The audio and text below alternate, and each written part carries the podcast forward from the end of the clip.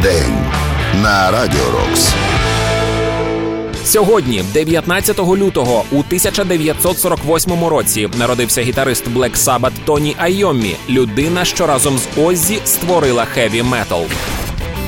А 1950 року в цей день народився інший гітарист Енді Пауэлл. Коли він прийшов на прослуховування у Wishbone Ash, разом з ним з'явився і конкурент Тед Тернер. Гурт не зміг обрати, лишили обох. А гітаристи зігралися і почали робити синхронні соло.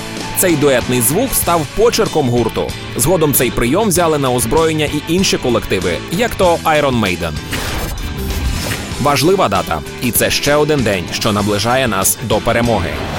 Рок-день на Радіо Рокс.